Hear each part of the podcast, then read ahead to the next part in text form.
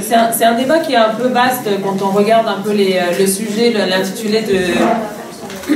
l'intitulé du, du, débat. Euh, on pourrait l'aborder sur différents angles. Moi, je vais essayer de choisir, de me concentrer un peu sur deux discussions euh, qui, à mon avis, me, semblent importantes et essayer de le faire euh, pas dans l'abstrait, mais à la lumière de deux, deux, expériences de grève que j'ai suivies particulièrement de près. Donc la grève à la SNCF récemment, d'un côté, la bataille du rail, et de l'autre côté, une grève des travailleurs du nettoyage sous-traitants de, la SNCF, donc les travailleurs de net, peut-être que vous avez entendu parler, c'est une grève qui a eu lieu en novembre-décembre de l'année dernière.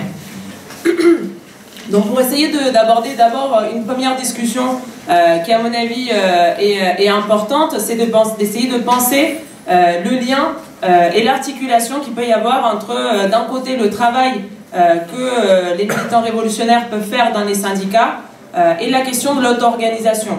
C'est souvent une question qui se pose quand on est amené à intervenir sur nos lieux de travail, dans les syndicats où on est impliqué, et surtout quand il y a, des luttes.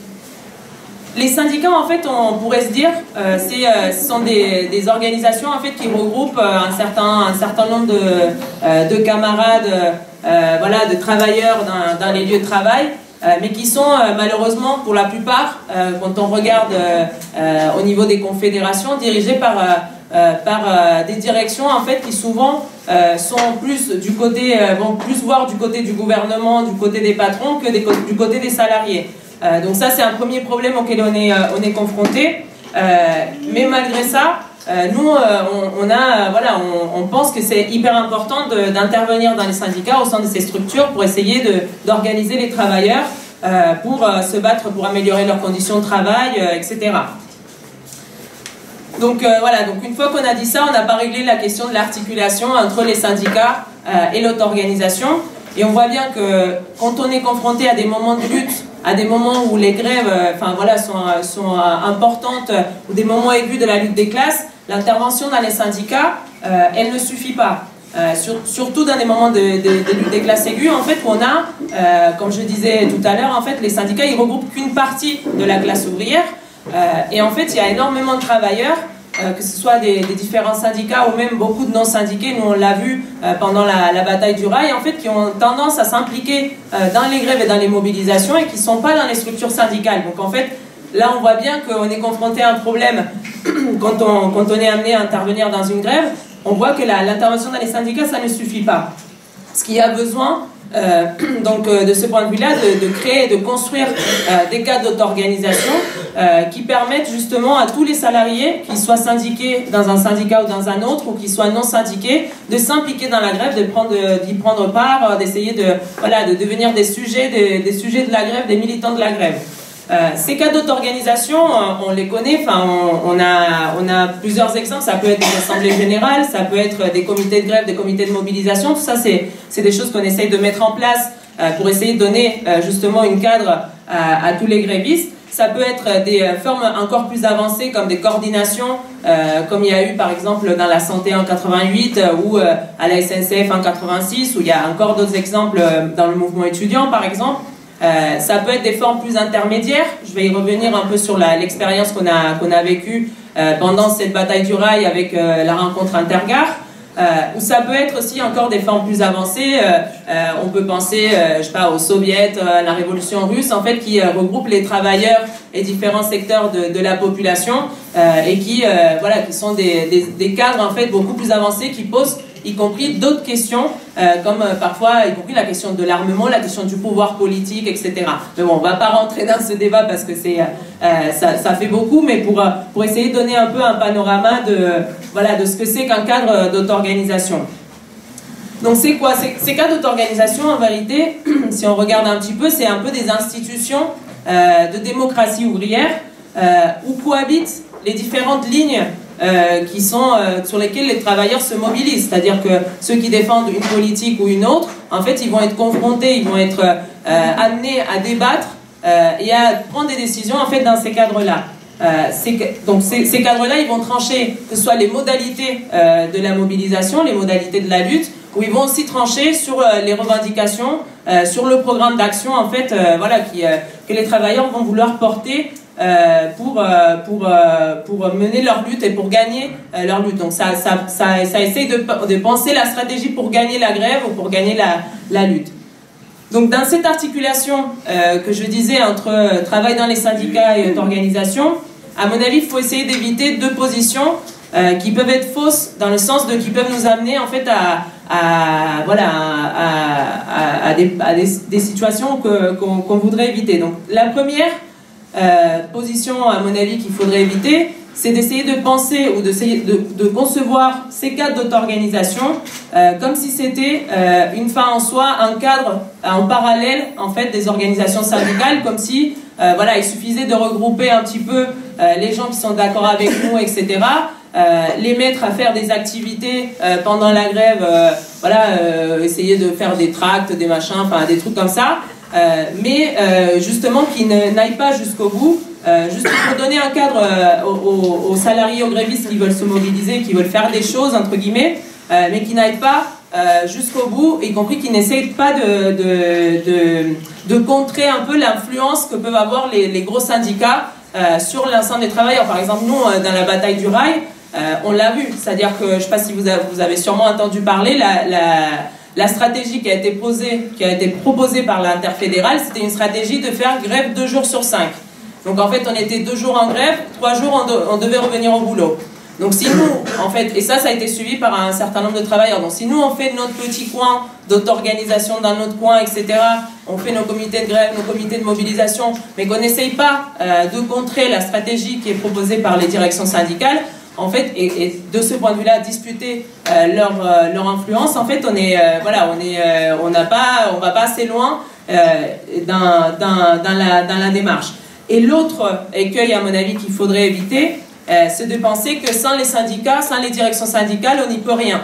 Et que de, ce point de vue-là, euh, donc on évite de trop les critiquer, de trop les froiser, euh, pour éviter en fait qu'ils partent de ces cadres d'auto-organisation, qui voilà, qui, qui et, qu'en dernière instance, en fait, à mon avis, ces deux positions se rejoignent sur un point qui est celui de ne pas vouloir critiquer, vouloir mener une bataille euh, contre la politique qui est proposée par les directions syndicales. Et c'est pour une raison simple. C'est pas que nous on veut critiquer les directions syndicales pour les critiquer parce que euh, voilà parce que on a envie de les critiquer. Sinon c'est simplement parce que on a euh, nous notre objectif à mon avis doit être de disputer l'influence qu'ils peuvent avoir sur l'ensemble de la classe ouvrière. Donc voilà. Nous par exemple sur la, la rencontre intergare pour revenir un petit peu sur euh, sur cette, euh, cette expérience. Euh, c'était une rencontre intergare qui regroupait les grévistes de la région parisienne, donc les grévistes à la SNCF de la région parisienne, des, grévistes qui venaient des différents âgés de la région parisienne et qui essayaient de se coordonner, de prendre en charge leur propre grève, d'essayer de, de, voilà, de, de, de, prendre la parole, d'essayer de discuter de la situation de la grève, des perspectives. et donc c'était c'était voilà un cadre qui a été qui est devenu un petit peu une référence pour beaucoup de, de, grévistes à la SNCF sur la région parisienne notamment, mais il y a eu aussi des expériences en province euh, où il y en a qui ont essayé de reproduire un peu cette expérience d'intergare, euh, que ce soit dans l'Est, euh, Mulhouse, Strasbourg, ou que ce soit même dans des, dans des bastions CGT comme dans le Sud, en fait, Béziers, Narbonne, ils ont essayé aussi de pousser à ce qu'il y ait une rencontre intergare régionale. Euh, donc euh, ça montre que l'expérience qu'on a pu faire sur la région parisienne a quand même voilà, donné des idées, on va dire, même si avec des limites, etc. Là, j'ai pas le temps de, rentrer trop dans les détails, mais on pourra y revenir dans le débat. Euh, mais voilà, donc ça a donné des idées à, beaucoup, à beaucoup de grévistes.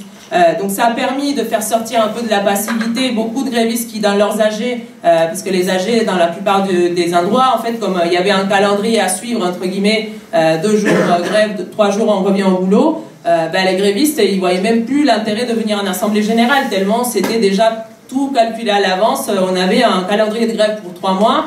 Euh, à quoi bon venir en nager si c'est juste pour cocher des cases sur un calendrier?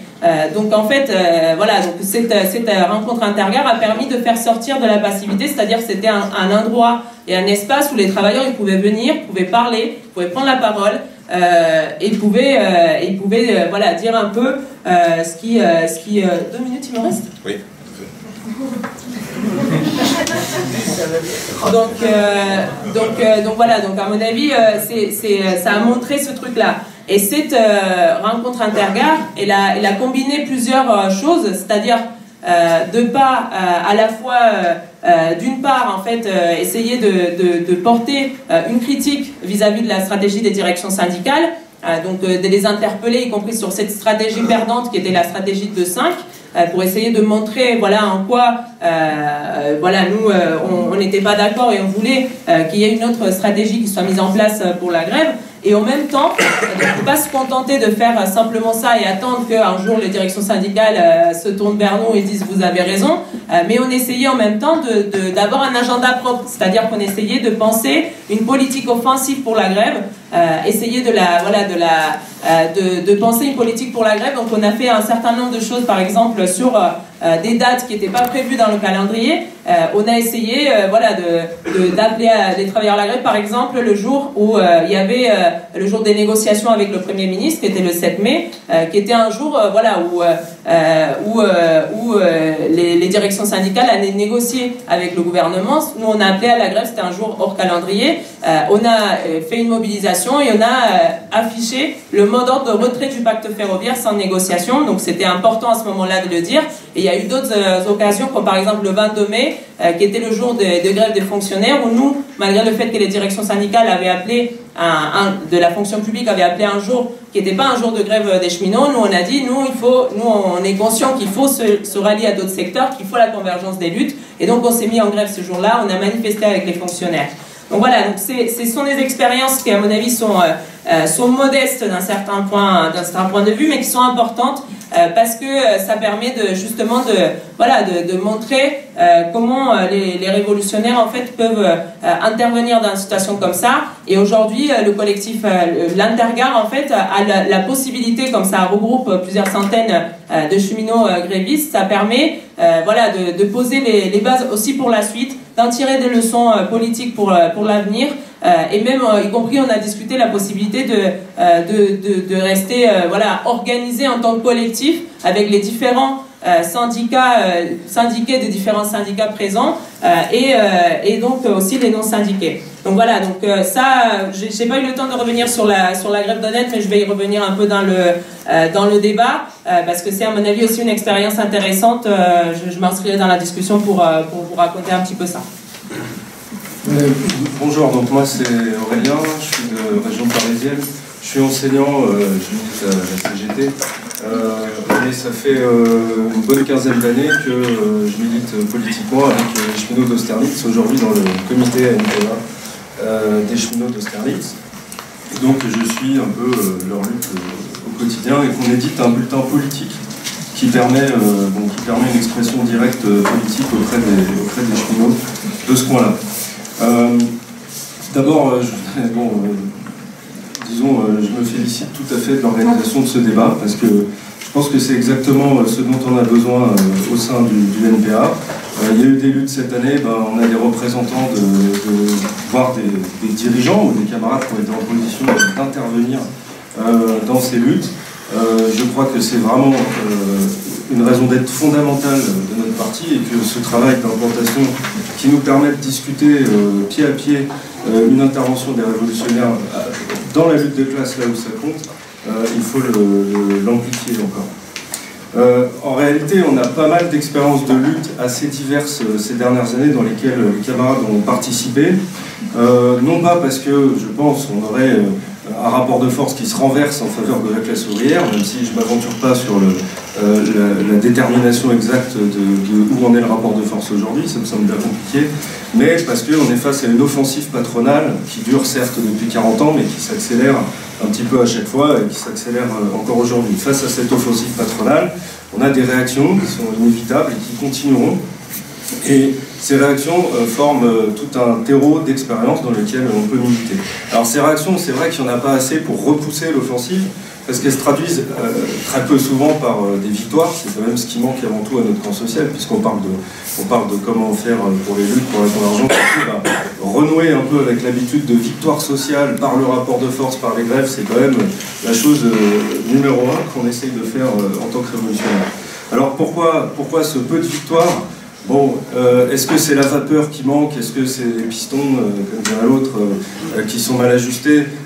C'est évidemment les deux, parce que quand le piston est mal ajusté, ben, la vapeur, on l'a pas trop. Enfin, Mais en tout cas, il y a une détermination des travailleurs. Quand ils sont appelés au combat, quand ils sont au pied du mur, il y a une détermination qu'on peut voir à chaque fois et qui ne se dément pas. Donc de ce point de vue-là, ce qu'il faut discuter, c'est la direction de ces luttes, parce qu'elles ne se, se déroulent jamais en terrain neutre.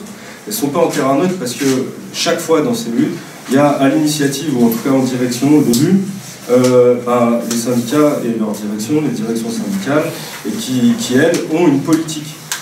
Une politique euh, fondamentalement qu'on peut et qu'on doit résumer comme le fait de dire que ces bureaucraties syndicales sont les pompiers de l'ordre social euh, bourgeois. Elles représentent la politique de la bourgeoisie dans la classe ouvrière pour le faire, la faire accepter. Alors d'ailleurs, on pouvait, à juste titre, on peut encore faire des pronostics sur euh, un éventuel changement d'attitude de ces bureaucraties syndicales, parce qu'aujourd'hui, euh, il semble bien que leur politique depuis 40 ans de concession les a énormément affaiblis en termes d'adhérents, en termes de poids aussi euh, dans les luttes.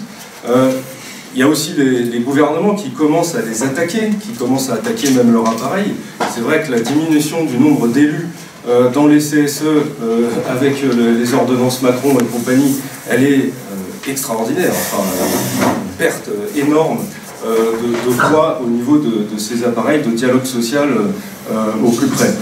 Cela dit, ça n'a pas entraîné une réaction des appareils qui viserait à mobiliser la classe ouvrière, même en défense de leurs intérêts propres ça ne l'a pas entraîné et au contraire, les appareils ont continué jusqu'à ce jour à freiner les quatre fers de manière très alambiquée, parfois d'ailleurs, chez les cheminots en particulier. on en découvre à chaque lutte des nouvelles manières de freiner euh, la bagarre de la part des, appareils syndicaux. Donc euh, il reste que leur euh, rôle social, c'est avant tout d'éviter toute crise sociale qui pourrait se développer et parfois même de, de, freiner les choses avant même que nous, on imagine que ça puisse dégénérer, ou plutôt pour nous, euh, se transformer positivement euh, en crise sociale. Ils compartimentent, c'est le chacun dans son coin, mais même les luttes locales, elles sont très rarement poussées jusqu'au bout. Et de ce point de vue-là, aujourd'hui dans la crise, dans l'offensive patronale, ils continuent exactement la politique pour laquelle ils sont taillés sur mesure depuis 60 ans et donc, euh, de ce point de vue-là, il n'y a pas grand-chose de nouveau. Chez les cheminots, ça s'est traduit. Euh, on a un cycle de lutte chez les cheminots. Hein. Il y a la bataille du rail de 2018 dont Laura a parlé.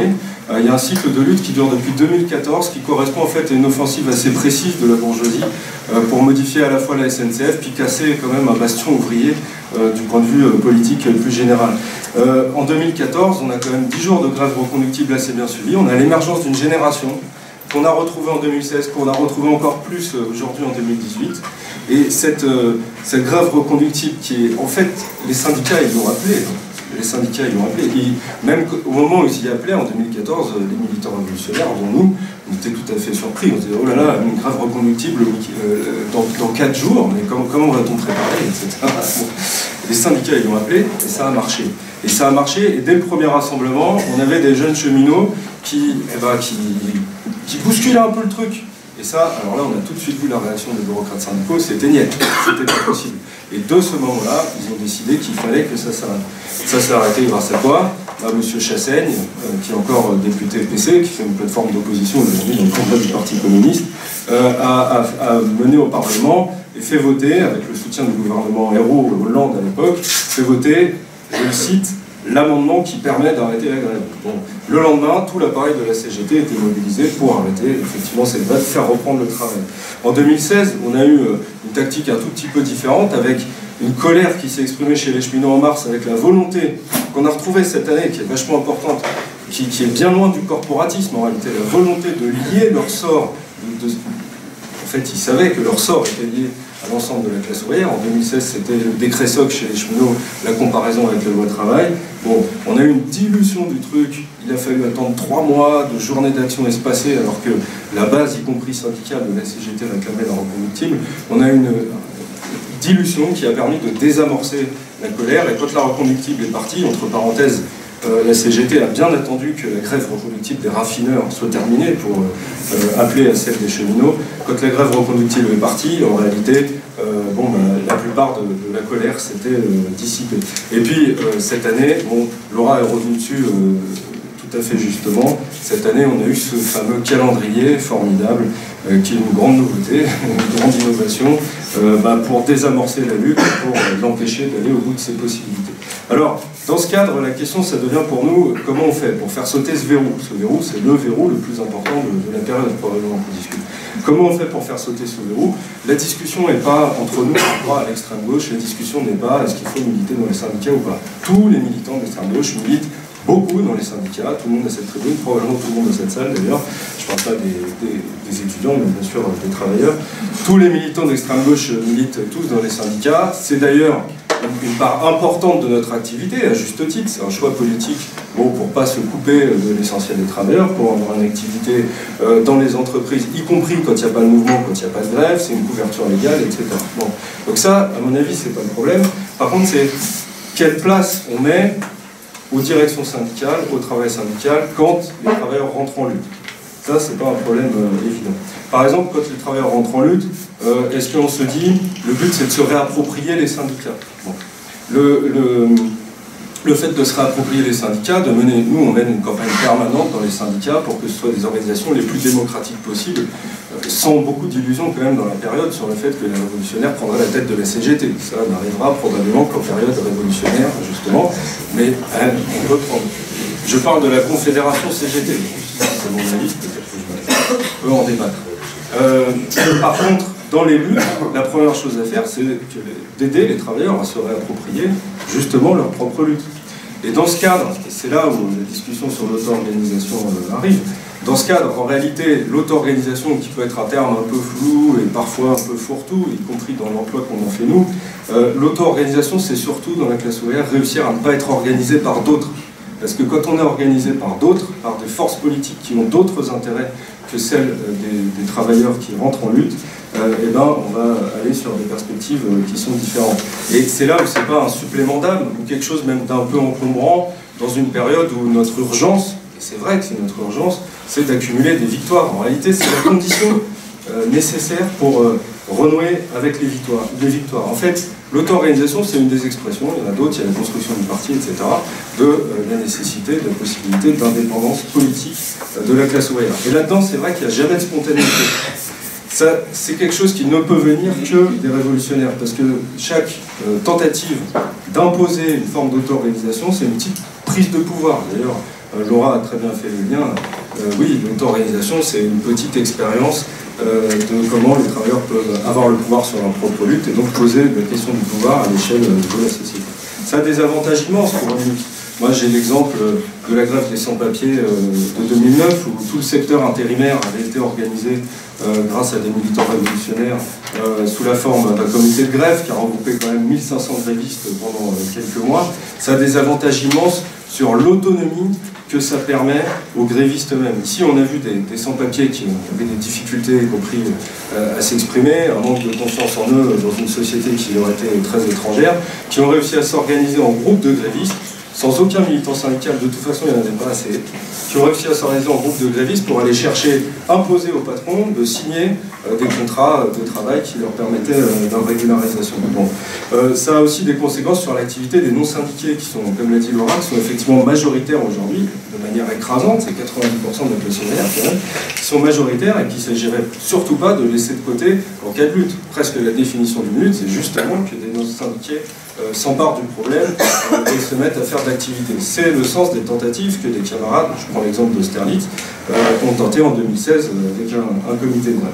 Alors ces comités, ces comités de grève, ces comités de mobilisation, je préfère le terme comité de grève, si ils, se posent en dirigeant justement la grève, ils organisent l'activité, mais la difficulté principale quand même qu'on a qu'on n'a pas résolue dans les luttes euh, euh, qu'on vient de vivre, la difficulté principale c'est quand même qu'ils représentent une direction alternative aux syndicats, ou alors euh, encore mieux qu'ils absorbent carrément les syndicats en eux.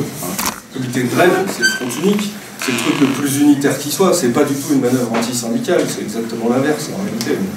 Mais qui dirige réellement les mouvements, ça, c'est une difficulté, c'est un pas que chez les Chinois, on n'a pas encore réussi à franchir, même si toutes les expériences qui sont faites, qui sont partielles, euh, qui sont limitées, euh, toutes ces expériences, elles vont peser, elles vont compter pour la suite. Je ne les minimise pas, je pense qu'elles sont extrêmement importantes. Mais elles ne sont pas abouties dans le sens où on n'a pas encore réussi à faire que ce soit réellement des directions des grèves.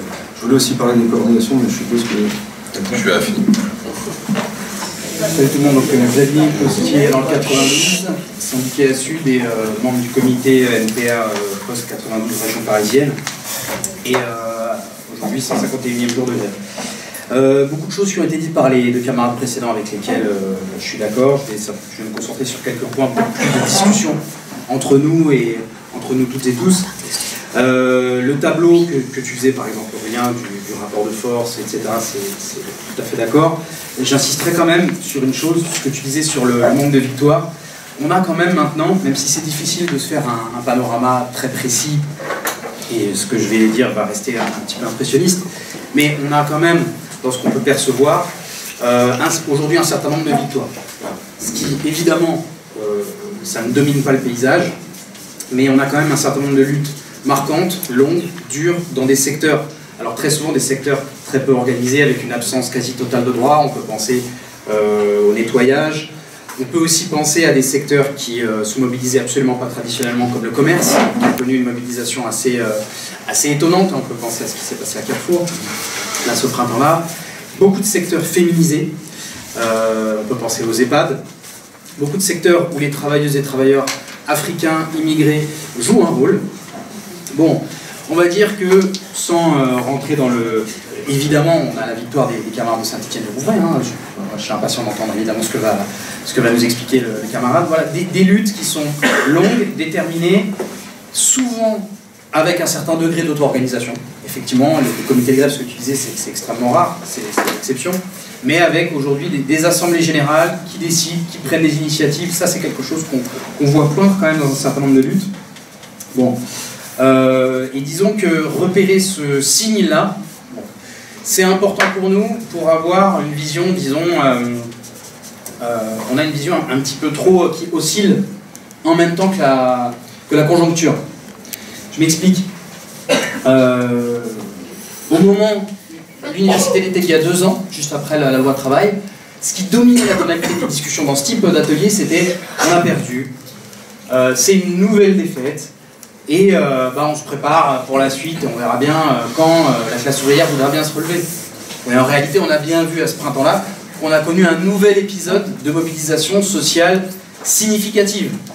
Bien évidemment qu'on n'était pas au bord de la grève générale, qu'on n'était pas au bord de la révolution, mais il y a des processus aujourd'hui d'accumulation d'expérience, ce que tu décrivais très bien hein, sur, sur ce qui se passe chez les cheminots. On voit bien que l'objectif, qui n'était pas seulement de faire passer le pacte ferroviaire, mais d'écraser un secteur euh, particulièrement combatif du mouvement ouvrier, je crois que c'est le bilan que vous tirez les, camarades cheminots, cet objectif-là n'est pas atteint. Hein, je ne sais pas si vous vous souvenez, toute la tonalité aussi des discussions, c'était voilà, si les cheminots perdent, ce sera Thatcher, après tout le monde, ce sera, ce sera mort pour tout le monde, pour tout le reste derrière. Bon, on voit bien que c'est pas ça l'ambiance, et euh, que ce qu'on avait dit en 2016 sur euh, voilà, cette, cette défaite revendicative sur la loi de travail ne signale pas forcément, comment dire, un gros stop aux mobilisations sociales sur une longue durée. Quelque part, c'est aussi ce qu'on peut, le bilan qu'on peut tirer aujourd'hui dans le secteur des cheminots.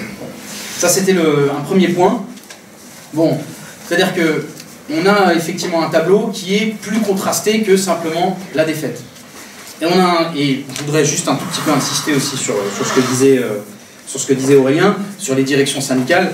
Euh, je ne sais pas si vous avez eu les, les dernières, euh, les dernières infos, alors à ce qui s'est fait pendant le printemps, qui était, qui était, euh, en termes de division dans le temps, dans l'espace. hein. C'était on, fait grève et on manifeste surtout pas au même moment et surtout pas euh, même dans, dans le même lieu. Là, le Haut Commissariat à la réforme des retraites organise huit rencontres en France pour associer les citoyens à la réforme. La première a lieu à Montreuil le 6 septembre et la CGT retraitée, vous savez ce qu'elle va faire? Elle va organiser huit rassemblements à des dates différentes. Pendant que l'FO propose de son côté une journée d'action nationale en octobre.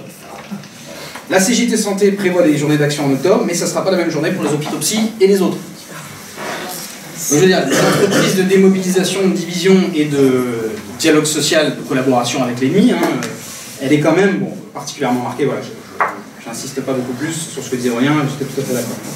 Donc ce, tableau-là, qu'est-ce que, qu'est-ce que ça doit être notre boussole? Bah, Dire que l'objectif aujourd'hui est celui d'une mobilisation d'ensemble du monde du travail, une grève générale, pour nous n'est pas simplement un slogan, mais quelque chose qui doit avoir des retranscriptions dans les tâches de l'heure.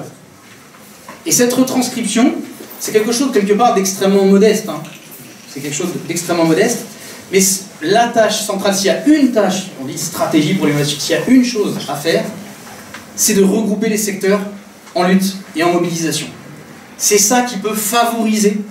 C'est là où on a, nous, un rôle à jouer. Parce que bien sûr, c'est pas nous qui appuyons sur un bouton et qui, retournons le rapport de force. Mais là où on peut jouer un rôle, c'est à, ce niveau-là. Je m'explique. Juste sur l'expression grève générale. On pourra me dire, mais tu, rêves un peu, tu, prends tes, tes désirs pour des réalités. Et la grève générale, elle n'est pas pour demain. Attention quand même à une chose. Euh, si on prend mai 68, par exemple, mai 68 n'est pas arrivé d'un coup. Mai 68 a commencé plusieurs années avant. Et ça a été un cheminement des flux, des reflux, des bagarres, des mobilisations dans le monde du travail, autour, bon, qui a fini par déboucher sur ça.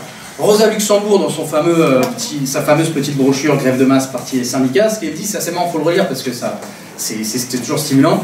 Elle dit la, grè- la grève, de, masse pour se différencier euh, euh, en gros de l'utilisation euh, par les anarchistes de, de l'expression grève générale. Elle dit c'est des périodes qui s'étendent sur plusieurs années, voire sur plusieurs décennies. Et ça, c'est quelque chose qui doit un petit peu nous, nous aider à réfléchir à ce qui est en train de se passer aujourd'hui. La grève générale, c'est pas d'un coup tout le monde s'arrête de travailler. C'est des flux, des reflux, c'est des mobilisations qui évoluent, qui se reflètent sur différents terrains. Ce qui se passe en termes de lutte féministe dans le monde doit nous montrer qu'il y a, une évolution de fond.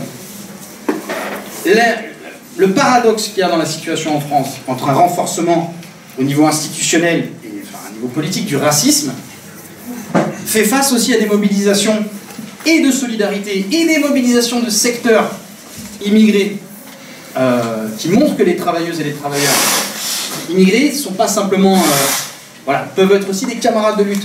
On a ce paradoxe-là. Il y a des évolutions de fond qui sont peut-être en cours et qui favorisent, on va dire, des, euh, euh, évolutions surprenantes, comme avait pu être l'éclosion du mouvement sur la mobilisation du travail. Et du coup, la question pour nous, c'est comment être prêt? Comment se préparer? Comment se préparer à ce type de situation et y jouer un rôle? Bon. Et ben, le- la mobilisation, c'est ce que je disais, ça tient en un mot, regrouper. Regrouper. Et c'est quelque chose qui aujourd'hui euh, n'est pas forcément, euh, n'occupe pas forcément le centre de notre réflexion, de notre action, y compris à l'échelle de l'extrême gauche. Je vais prendre des tout petits exemples, pareil, des exemples, euh, comme tu disais Laura, euh, modestes, même si le, l'expérience de la rencontre intergare est quelque chose d'extrêmement important et à valoriser, évidemment, je pense qu'on est tous d'accord ici. On a eu des petits exemples de regroupements qui montrent, qui ouvrent des petites fenêtres sur ce qui est possible. À Arcueil, je ne sais pas si vous vous souvenez, il y a eu des, euh, des cheminots, des postiers qui ont bloqué les examens qui avaient été délocalisés à ce moment-là. Ça a eu une, euh, une portée euh, importante. On a eu à Paris, à Rennes, des manifestations de cheminots, de postiers, plusieurs centaines, qui allaient à la rescousse d'étudiants, de jeunes qui se faisaient nasser par la police. Ce type de toutes petites expériences qui sont faites avec des, euh, des, des, des euh, militantes et des militants révolutionnaires ou lutte de classe à la tête de ces, euh, de ces mobilisations-là, elles donnent une idée de ce qui serait possible si cette politique-là était, euh, disons, un petit peu systématisée. Bon.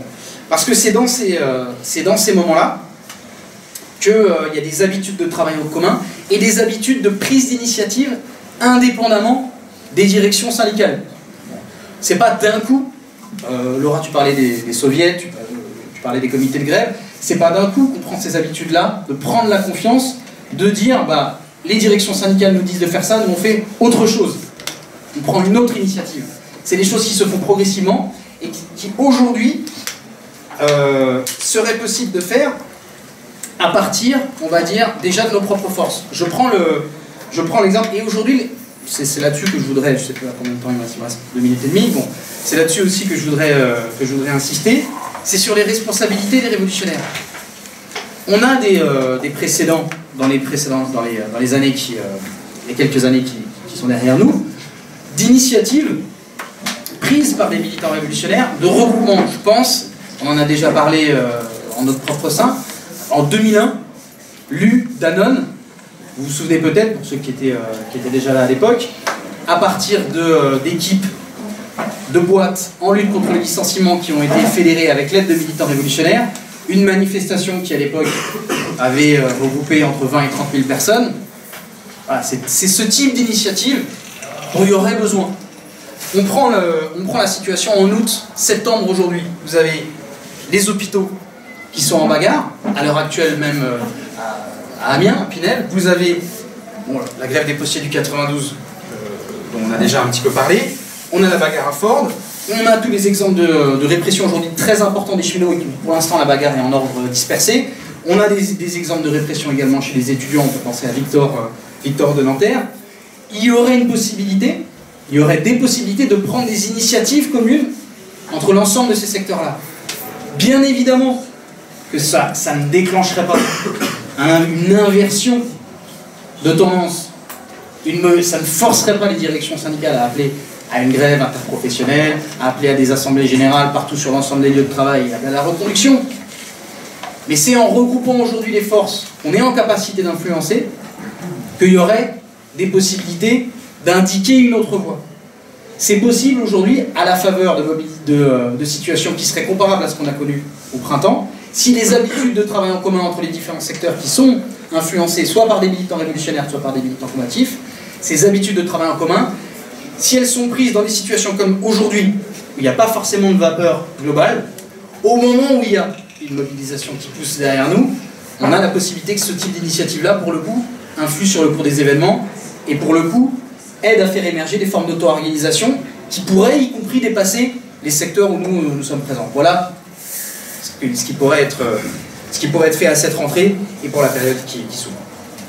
Donc je vais vous parler d'une grève qui s'est passée chez nous, euh, victorieuse, victorieuse grâce à la mobilisation des effectifs, des personnels, et aussi grâce à la mobilisation d'un comité de soutien, d'une convergence des salariés euh, euh, environnant l'hôpital, des cheminots, euh, de différents secteurs, des dockers, tout ça, qui sont venus nous apporter leur soutien et à qui on doit aussi notre victoire.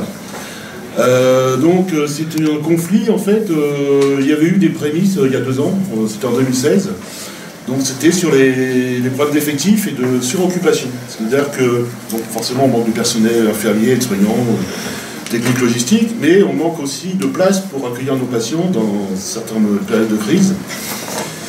Et euh, ce qui est devenu, euh, ce, qui, était des, comment dire, des accueils temporaires devenait de plus en plus chroniques. C'est-à-dire qu'en fait, on mettait des patients, euh, on mettait des lits supplémentaires dans des chambres, dans des bureaux, euh, voire même dans un, placard à linge, enfin dans un, vestibule. Donc forcément que euh, c'était des conditions d'accueil dégradées et aussi des conditions de travail dégradées pour nos collègues. Donc ce premier conflit avait abouti sur deux audits, hein, qui, un demandé par les syndicats en lutte il faut savoir qu'à l'époque, il y avait un syndicat qui était euh, du côté de la direction, qui n'avait pas les mêmes la même vision que nous enfin, sur la manière de lutter. Et euh, donc, euh, voilà, ce qui est les deux, audits, hein, un de par la direction et un par les syndicats, qui, sont, ont conclu en fait qu'il fallait embaucher du personnel. Donc euh, nous avons lutté 28 jours, piquet de grève, ça faisait des années que ça ne s'était pas vu dans l'établissement avec un piquet de grève tenu 24 heures sur 24, mais bon voilà, au niveau de nos revendications, que dalle. Donc ensuite, donc, nous avons continué un petit peu à essayer de nous inscrire dans des mouvements, euh, des mouvements de grève, des mouvements, voilà, à chaque fois quand on, était dans les instances, on remontait, euh, enfin, on, disait des personnels au niveau des effectifs, voilà, tout ça. Jusqu'au moment où il y a eu la grève du 22 mars, la grève des fonctionnaires, nous sommes inscrits dans cette lutte. Et petit à petit, euh, c'est une lutte que nous, euh, nous avons continué au niveau de l'établissement sur les effectifs et sur euh, donc, ce, problème de suroccupation. Donc après des rencontres avec la directrice de l'ARS, que nous avons dû quand même cherché, hein, puisque nous l'avons nous l'avons accueilli, enfin c'est ça, il y avait Macron qui était venu au sud de donc on avait été l'accueillir, donc la directrice de l'ARS était présente, il y avait la ministre de la Santé, on a été reçu par le directeur du cabinet ministre qui n'était pas au courant qu'il y avait un conflit social dans l'établissement, alors que ça faisait déjà dix jours qu'on était en grève. Nous sommes allés à l'ARS dix jours après, parce qu'en fait, madame la directrice nous avait euh, donné un rendez-vous un peu tardif, espérant que le mouvement allait s'éteindre. Donc nous sommes allés à l'ARS, nous avons occupé l'ARS, on s'est fait virer par les flics. Et petit à petit, euh, donc euh, voilà, ça allait crescendo. Et puis un jour, ce qui s'est passé, c'est que voilà, on ne savait plus comment, faire. Hein. Là, pour le coup, on était en intersyndical, on, voilà, on avait commencé déjà à, à discuter sur les possibilités de ce qu'il y avait à faire. Et puis un de mes collègues, infirmier, euh, au cours d'un transfert, me dit euh, Tu es prêt à aller jusqu'où? Moi, euh, grève de la faim. Je voyais bon, voilà, la grève de la faim, s'il faut, il va, je vais. Puis dans ma tête, je me suis dit Bon, voilà, ça va pas se faire, quoi. Là, c'est un truc de mec. Et une semaine après, donc, ma seule collègue me recontacte, il me fait Ouais, j'ai vu un tel, j'ai vu Anne, j'ai vu Marc Aurélien, tout ça, aujourd'hui, on a discuté, il serait, il serait partant pour faire la grève de la faim. Et là, je me suis dit, merde. et merde. Voilà. Et donc, euh, mais bon, après, ça n'a voilà, euh, posé aucun problème. On avait décidé déjà de participer à une manifestation de la convergence des hôpitaux en lutte. Il y avait déjà une convergence au niveau des hôpitaux hein, qui s'était créée depuis 2014, si je me souviens bien, en 2012. Et donc il y avait eu déjà plusieurs, euh, plusieurs actions, plusieurs. Voilà. On l'avait fait ensemble, on était inscrits dedans, et puis voilà, c'est qu'avec euh, majoritairement des syndicats CGT et Sud, surtout Sud, il hein, faut reconnaître, hein, le CGT, voilà, on était un peu, même un peu pourri par notre fédé pour ça, mais on y était quand même. On estime que nous, chez nous, quand il faut aller à un endroit, on y va. Peu importe les, directions syndicales. Donc voilà, on est parti sur une grève de la faim hein, qui a duré 18 jours. Euh, voilà, on a eu quatre copains qui sont partis, euh, ont été emmenés par le SMUR. Euh, enfin, une copine, Anne, voilà, ça fait partie aussi du conflit, voilà, qui est en grève de la faim, qui a perdu son papa nuit, qui a dû partir, voilà, qui a dû nous, quitter, mais de toute façon, on s'était dit, de toute façon, quoi qu'il arrive, celui qui part, il part la tête haute. Au bout d'un jour, deux jours. Au moins, il était là, il a fait le truc. Et donc, cette grève de la faim, ça a permis disons, de mettre nos collègues en colère. Parce que, comme dans beaucoup d'établissements, euh, on appelle à la grève, alors souvent on se retrouve, hein, euh, on fait des AG, quoi, 40, 50, les trois quarts c'est du militant syndicaux. Euh, on a du mal, on avait vraiment du mal à tirer les, collègues des services, en plus de, de temps en temps un petit coup de pression de la hiérarchie.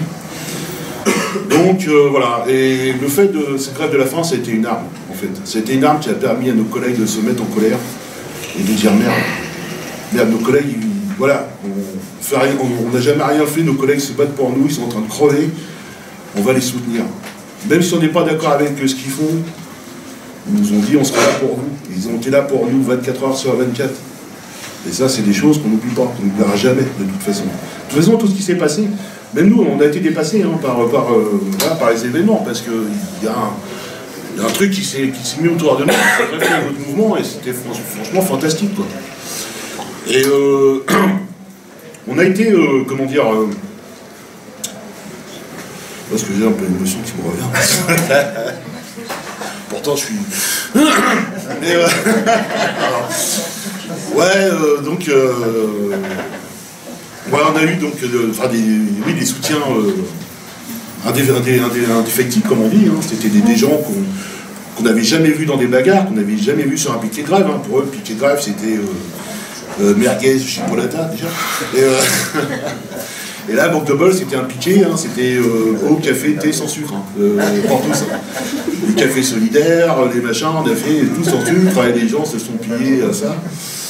Et donc voilà, donc nous avons mené notre, notre bagarre, donc avec les soutiens des cheminots, ça je tiens à souligner. En plus, à deux rues de l'hôpital, il y a la gare de triage de Sauteville donc quatre renards, tout ça, qui sont venus nous rejoindre. On a eu donc bah, les copains de Saint-Lazare qui sont venus nous apporter leur soutien. On a eu pas mal de, pas mal de monde, hein, des différents établissements hospitaliers, d'EHPAD. Moi, je me rappelle d'une expérience de l'EHPAD de la région parisienne qui était venu passer un samedi après-midi avec nous pour me soutenir. Donc, quand on connaît leurs conditions de travail, c'est pas évident non plus.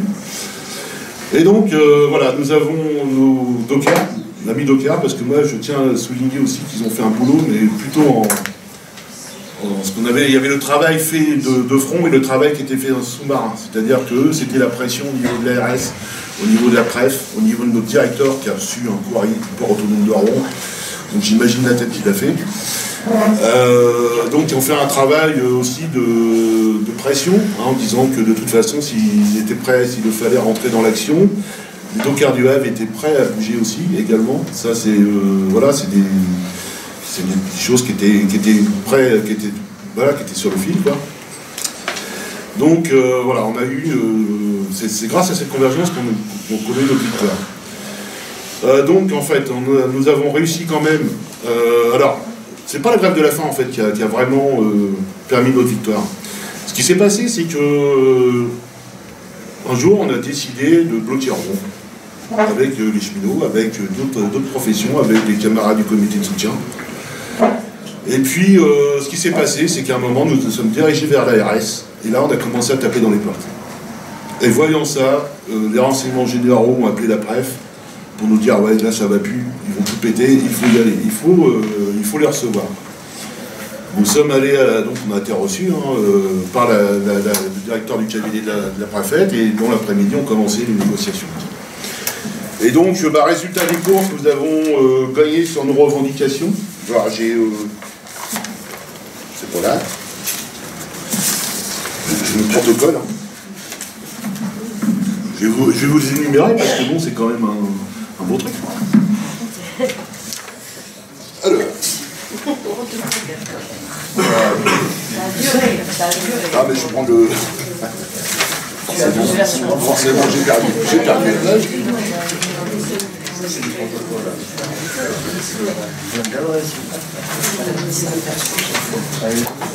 Ah, c'est mon, mon, côté... Euh, voilà. Donc euh, financement conclu euh, par, euh, par la, enfin convenu, financement, financement convenu avec l'ARS, c'est-à-dire que c'est l'ARS qui va payer. Donc c'est un pôle pour les adolescents, parce que nous avons des adolescents qui sont hospitalisés dans des services d'adultes, donc avec les problèmes que ça, que ça comporte. Encore euh, oui, déjà, Détaillage du secteur médico-social pour la psychiatrie. La filière de réhabilitation des euh, de psychosociale et de préparation à la sortie, amélioration des pratiques médico-soignantes, handicap et solidarité. Nous avons aussi obtenu la création de 30 postes d'infirmiers et d'aides-soignants. Euh, nous avons obtenu la, stagiarisation de tous les, contractuels. Nous avons obtenu le maintien de notre unité d'agitologie, euh, que, l'ARS voulait fermer justement pour déployer les personnels. En plus, comme c'est une unité, qui est assez, comment dire, revendicative, donc euh, voilà, ça permettait d'exposer euh, le, pôle. Nous avons obtenu donc la création aussi d'une unité pour, pour accueillir les patients qui sortent de prison, parce que nous prenons en charge les, personnes de, les, débuts. Nous avons donc une unité qui est trop petite, et vu, vu le, flux de, patients qu'on a de, en provenant de des maisons d'arrêt et des prisons, euh, donc, parce qu'en plus on gère euh, trois, établissements de, détention, donc il faut, euh, voilà, il faut de la place pour les accueillir convenablement. Voilà donc notre victoire, voilà, nous la devons donc à cette mobilisation des, personnels de l'établissement et puis du comité de soutien, des usagers, des, et puis des, voilà, de l'interprète. Et donc de la belle convergence, voilà, qui on espère va va s'aimer, hein, ça a commencé avec le Havre, enfin il y a le Havre qui a suivi derrière nous, et maintenant il y a Amiens. Euh, bah voilà, et puis nous on sera euh, autant que possible auprès de tous ceux qui se battent. Euh, Donc pour cette, cet atelier sur, les stratégies dans nos luttes, moi je voulais parler depuis le mouvement étudiant une question qui me semble importante, c'est celle de l'actualité d'une nécessaire alliance entre le mouvement étudiant et le mouvement ouvrier.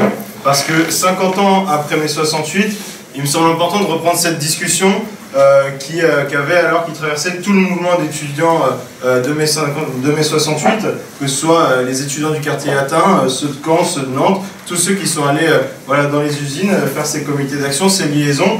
C'est-à-dire reposer cette question du rapport entre le mouvement étudiant et le mouvement ouvrier, entre nos luttes dans les facs et les luttes de tous les camarades, par exemple, à ma droite. ce printemps, je pense qu'une fois de plus, la classe ouvrière, à travers les cheminots, s'est imposée comme le sujet central de la lutte contre les attaques du patronat présentées aujourd'hui par Macron. Car si le mouvement étudiant a un petit peu inquiété euh, le gouvernement, notamment au moment où il s'agissait euh, d'évacuer les facs occupés, que ce soit Tolbiac, que ce soit le Mirail ou euh, encore Paris 3, c'est bien les cheminots qui étaient au centre des préoccupations du gouvernement, qui a tenté au printemps de faire plier un des secteurs les plus combatifs du mouvement ouvrier sans y arriver, malgré trois mois de lutte et une défaite sur le plan revendicatif.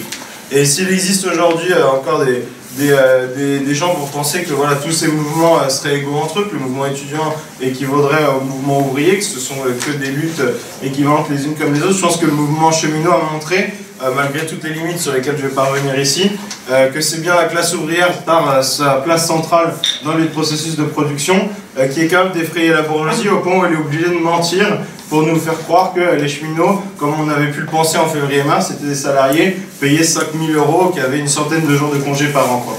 Et cette centralité de la classe ouvrière sur laquelle je suis revenu, à mon avis, elle a poussé dès le début le mouvement étudiant à se penser en relation avec la bataille du rail, avec la bataille des cheminots, et ce sous plusieurs aspects. D'abord l'aspect temporel, parce que le mouvement contre la sélection, il a commencé réellement après le 22 mars, après euh, cette grève sauvage qui avait été appelée seulement par le syndicat Sudrail et à la journée à laquelle près de 25 000 cheminots ont défilé dans Paris, euh, alors que euh, voilà, les petites tentatives qu'il y avait eu en novembre ou en février avaient réuni euh, beaucoup moins de 5 000 personnes, en tout cas à l'échelle de la région parisienne. C'est qu'après le 22 mars, il y a réellement eu des, des AG massives, mais aussi sur l'aspect plus programmatique avec dès le départ le sentiment que les étudiants devaient se lier aux cheminots pour une bataille euh, pour la défense du service public autour de la formule voilà, que à la fois les, cheminots veulent pouvoir envoyer leurs enfants à l'université euh, face euh, contre cette sélection mais aussi que les étudiants veulent pouvoir défendre un service public du ferroviaire et pas payer 300 euros par mois pour les transports.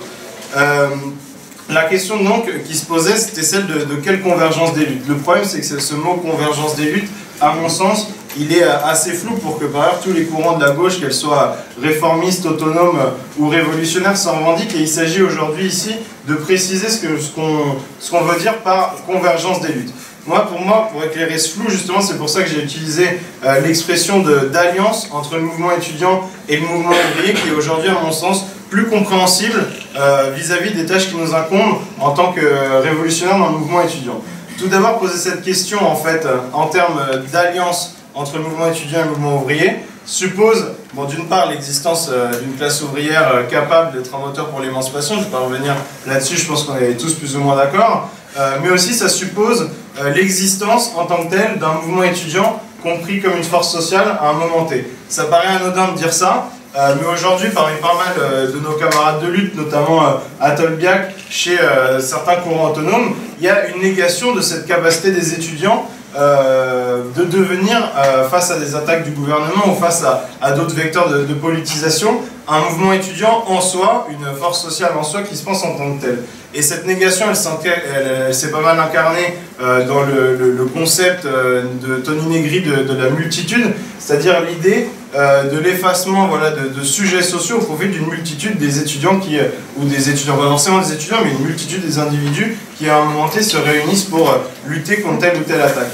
Ça s'est incarné plus concrètement à Tolbiac, cette, euh, cette déviation, cette euh, négation du mouvement étudiant à agir en tant que tel, euh, dans la dynamique de l'occupation, où c'était plus les, assemblées générales qu'on peut réunir pourtant jusqu'à 1500 étudiants à Tolbiac qui décidaient de la suite du mouvement, mais des âgés des occupants de la commune libre de Tolbiac, qu'ils soient étudiants de Paris 1, étudiants d'autres facs, par ailleurs parfois pas étudiants, salariés, sans papier, sans logis, qui décidaient en fait de la, conduite du mouvement, euh, de la conduite du mouvement étudiant. Euh, ça s'est opposé. Euh, je pense que c'est c'est une des tâches aujourd'hui auxquelles on doit on doit qu'on doit prendre à bras le corps de reconstruire dans la phase actuelle de transition du mouvement étudiant, de reconstruire cette identité du mouvement étudiant autour d'une question centrale euh, c'est, euh, qui la touche en première ordre, c'est la question de l'université et de son rôle dans la société.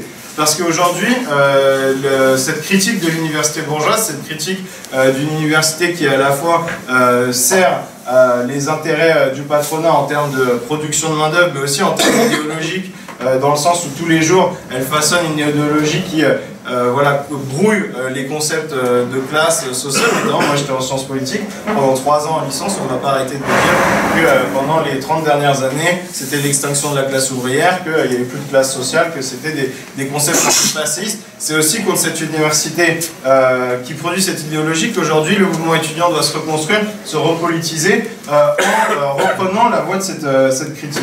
D'autant plus qu'aujourd'hui, cette université, qui était déjà auparavant euh, au service euh, du patronat, faut pas se mentir, même si euh, derrière l'appellation service public, y a, qui sert avant tout à brouiller un peu l'écart sur l'utilité de l'université, elle n'a jamais cessé d'être au service du patronat, mais même aujourd'hui, elle est attaquée pour être de plus en plus asservie, de plus en plus directement pour que le contrôle euh, voilà, des patrons du CAC 40 qui sont dans les euh, conseils d'administration des facs soit plus important, pour que euh, les limitations des places dans les licences soient limitées en fonction des débouchés professionnels, etc.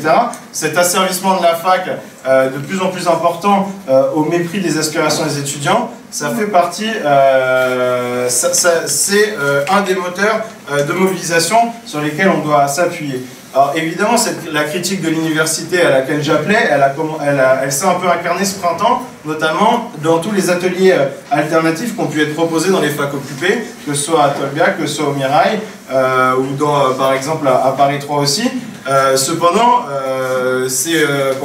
ils ont été un début, mais il faut aussi continuer à le faire en dehors des, des facs occupées dire qu'il faut aujourd'hui que le mouvement étudiant, qui est réellement dans une phase de transition après euh, la, chute de l'UNEF comme euh, dire, force étudiante majoritaire euh, suite à la décomposition du PS, ça veut dire qu'il doit se penser d'un coup comme un sujet propre, avec ses propres revendications étudiantes, mais ça ne veut pas dire par ailleurs, et je tiens à le souligner quand même, qu'il faut promouvoir une stratégie corporatiste comme a pu le faire l'UNEF ces 30 dernières années, parce que cette stratégie corporatiste qui peut penser que le mouvement étudiant euh, pourrait gagner seul, euh, qui par ailleurs une, une, euh, une, conception qui a été aussi partagée par les occupants de diverses facs qui pensaient qu'ils pouvaient gagner seuls contre la police.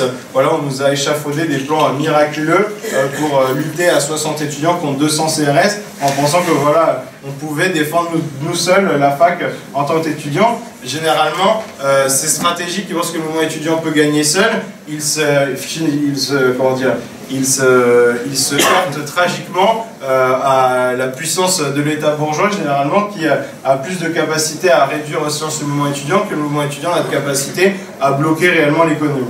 Euh, donc, euh, cependant, je pense que dire que le mouvement étudiant doit se repolitiser autour de, de, ses bases, doit, se doit se repenser comme un sujet propre, c'est à mon avis qu'un préalable nécessaire pour que celui-ci euh, pense, euh, en termes d'alliance, pense s'allier en tant que sujet au mouvement ouvrier.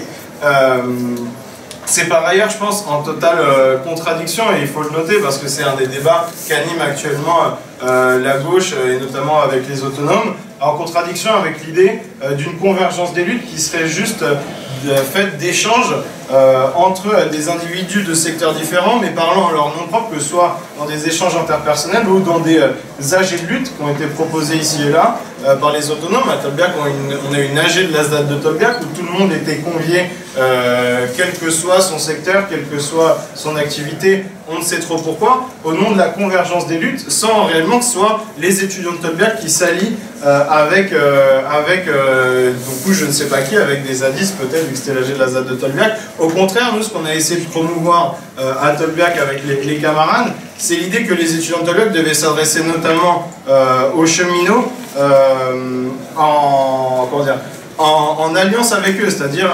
organiser, comme on a pu le faire, un concert de soutien qui a ramené 6 000 euros dans les caisses de grève, organiser des délégations sur les piquets de grève d'Austerlitz, de Gare de Lyon, de Gare du Nord, pour dire que les cheminots et les étudiants avaient les mêmes intérêts dans cette lutte contre Macron. Et donc aujourd'hui, quels seraient euh, les traits de cette alliance étudiante ouvrière euh, face à Macron. Une des bases, je pense, de cette alliance, euh, c'est déjà de dire que non seulement il faut une université libre et ouverte à tous, c'est la lutte contre la sélection, mais il faut aussi une université, et c'est primordial, qui soit au service de tous et toutes, parce qu'aujourd'hui, cette université, comme je disais par exemple, euh, pour ce que j'ai étudié en sciences politiques, a priori elle est assez peu utile pour l'émancipation du prolétariat à partir du moment où elle nie son existence. Mais au-delà des sciences sociales, je pense que euh, ça pourrait être euh, d'autres choses assez simples, c'est-à-dire comment penser une université où les médecins et les biologistes plutôt que de euh, développer des, des, vaccins cancéreux, en fait, réfléchissent à, euh, voilà, euh, de, réfléchissent à trouver des, des, vaccins et des médicaments pour les maladies qui sont soi-disant pas rentables parce que, en fait, les populations sont trop pauvres. Ça serait pour des ingénieurs qui réfléchiraient à comment faire des voitures plus propres obsolètes au bout de 150 000 km plutôt que de trafiquer les, les, les contrôles d'émissions de particules comme ça a pu se voir dans, dans Volkswagen. Et penser à une université qui soit réellement au service de tous et tous, ça suppose de, de passer de cette critique de l'université de classe à la société de classe. Et ça, ça suppose aussi un soutien indéfectible euh, des étudiants en mouvement ouvrier dans la lutte. Euh, j'ai donné des exemples. Et de reprendre un peu euh, cette, cette idée qui était très forte en 68, des étudiants qui devaient se lier au mouvement ouvrier. Quand ils sont allés à Billancourt, une des banderoles, une des banderoles du mouvement étudiant, c'était Prenez de nos mains fragiles nos drapeaux de lutte. Je pense que c'est une, ça doit être une des, une des expressions qu'on doit reprendre à notre compte aujourd'hui pour que les étudiants euh, se tissent des liens avec le monde ouvrier pour que non seulement le mouvement ouvrier prenne en charge aussi la question d'une lutte pour une université ouverte à tous, mais aussi pour que le mouvement étudiant se lie à la classe ouverte en lui apportant sa fougue, mais aussi toutes ses compétences. Euh, il y a beaucoup d'éléments très intéressants qui ont été apportés par les camarades, on en aura euh, d'autres dans le débat.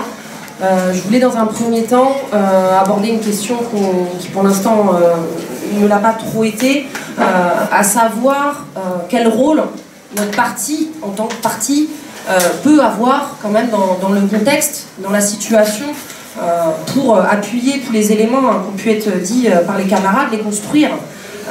et pour ça, bon, il faut quand même dans un premier temps partir de la situation. Tout le monde l'a un peu dit, on ne sort pas d'un printemps victorieux, hein, on ne va pas se mentir. après, on ne sort pas non plus d'un printemps où la classe ouvrière aurait subi une, défaite historique, aurait été écrasée. Euh, mais par contre, force est de, constater que euh, on est dans une situation euh, depuis, depuis 95, depuis 2006, où les victoires massives sont, sont absentes. je pense que là-dessus, on ne peut, pas, pas revenir là-dessus.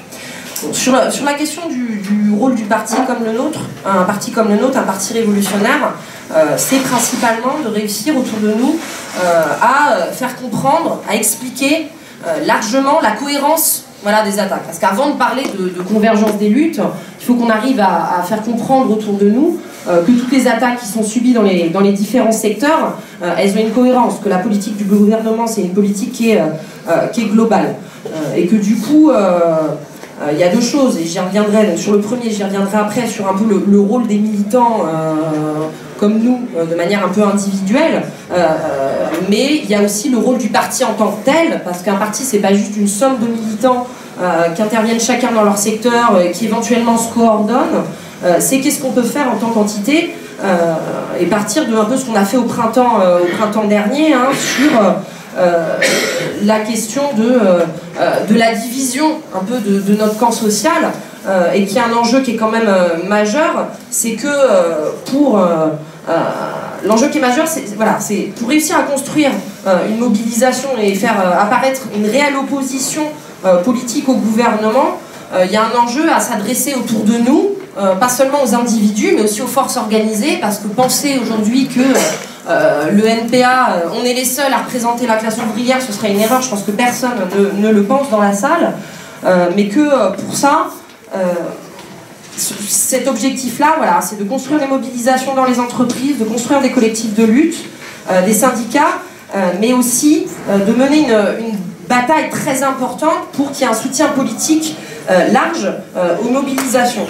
ça, c'est quelque chose qui est, qui est, qui est essentiel, tout simplement parce que il faut comprendre qu'autour de nous, les autres courants politiques ont aussi une influence et que nous, notre objectif, c'est clairement euh, de modifier euh, le, le, rapport euh, de force politique et idéologique qui existe actuellement. On a pu le voir sur la bataille des cheminots, avec une grosse offensive du gouvernement pour désavouer les, grévistes, et que nous, notre objectif, c'est justement de modifier ce rapport de force-là de manière assez large, pour faire comprendre que notre, combat,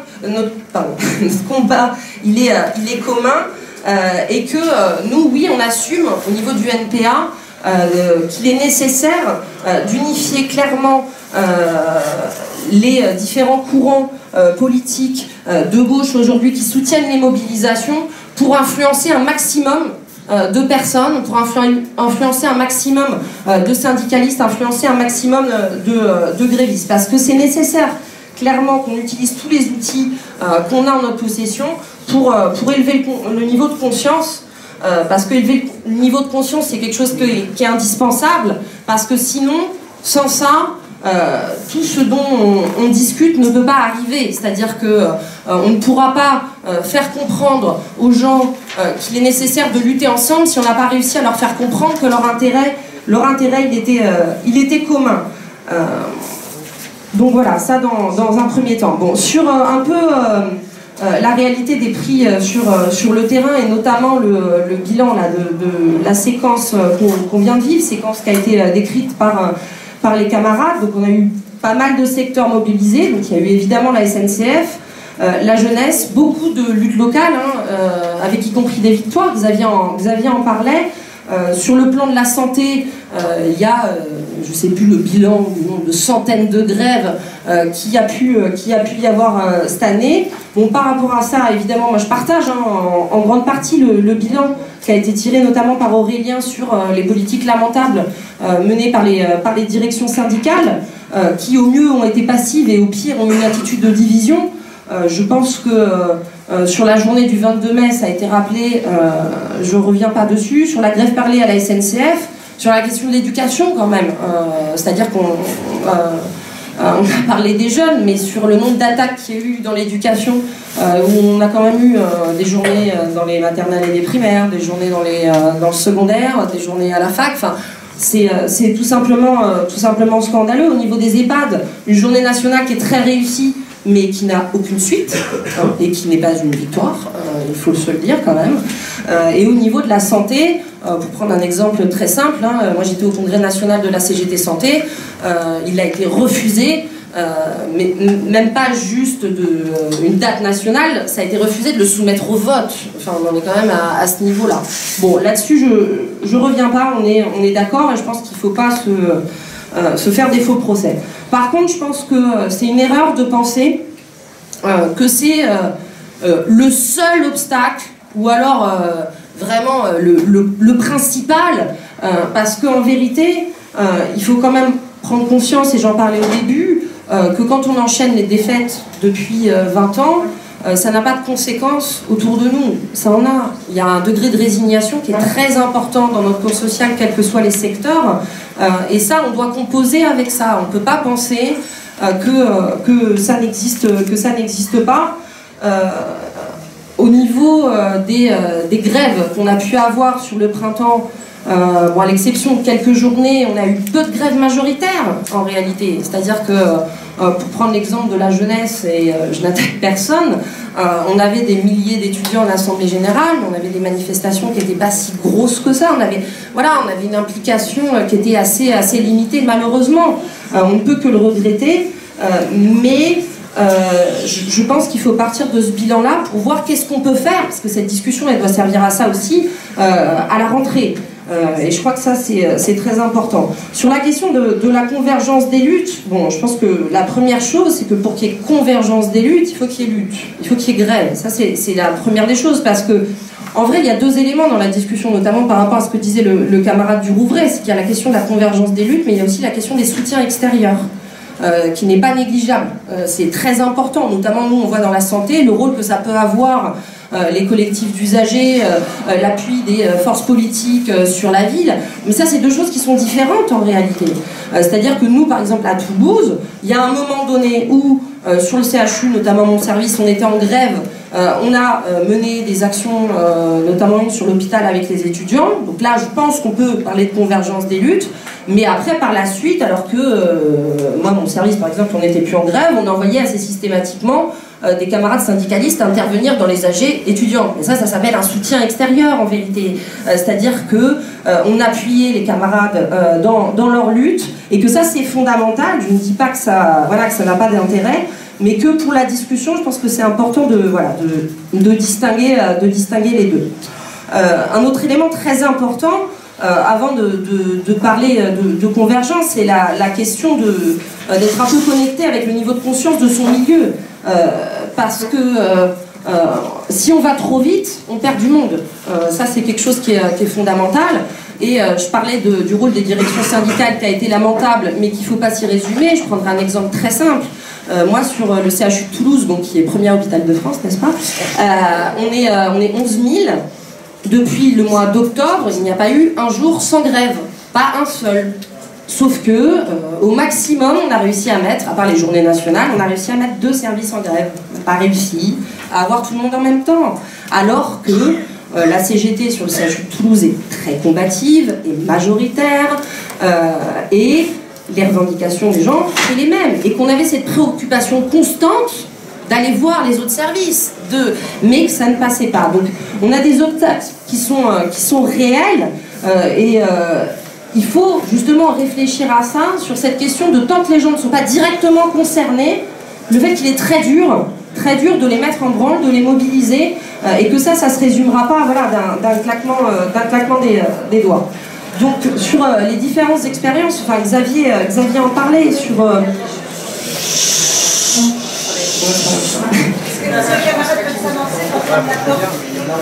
sur, euh, sur le fait de, faire euh, converger et d'unifier les différents, euh, les différents secteurs en lutte, moi je pense que évidemment, nous au niveau de la santé, on a, tenté hein, avec, alors il y avait eu la convergence des luttes il y a plusieurs années, mais là on a essayé, c'est parti de Rennes, c'est passé par Toulouse, c'est passé par Deauville, de faire hôpitaux en lutte.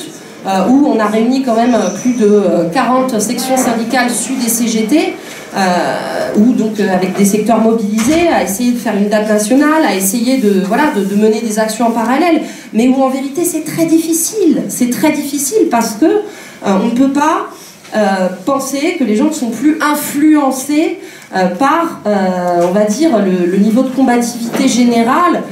et que, évidemment, qu'on arrive à faire ça, et évidemment qu'il faut le faire, moi, je partage parce que sinon on ne fait rien, en fait. Euh, voilà, ça, il n'y a, pas de, a pas de débat là-dessus, mais que je pense qu'il est important de tirer un peu, un peu les bilans euh, de, de, cette séquence. Euh, moi, j'ai pas de reproche particulier à faire voilà, de, manière générale, si ce n'est peut-être quelque chose, mais moi, la première, que dans, des séquences qui sont difficiles, aussi difficiles que celle-là, où on perd, on a peut-être trop tendance euh, à euh, directement s'adresser aux milieux qui sont d'ores et déjà radicalisés.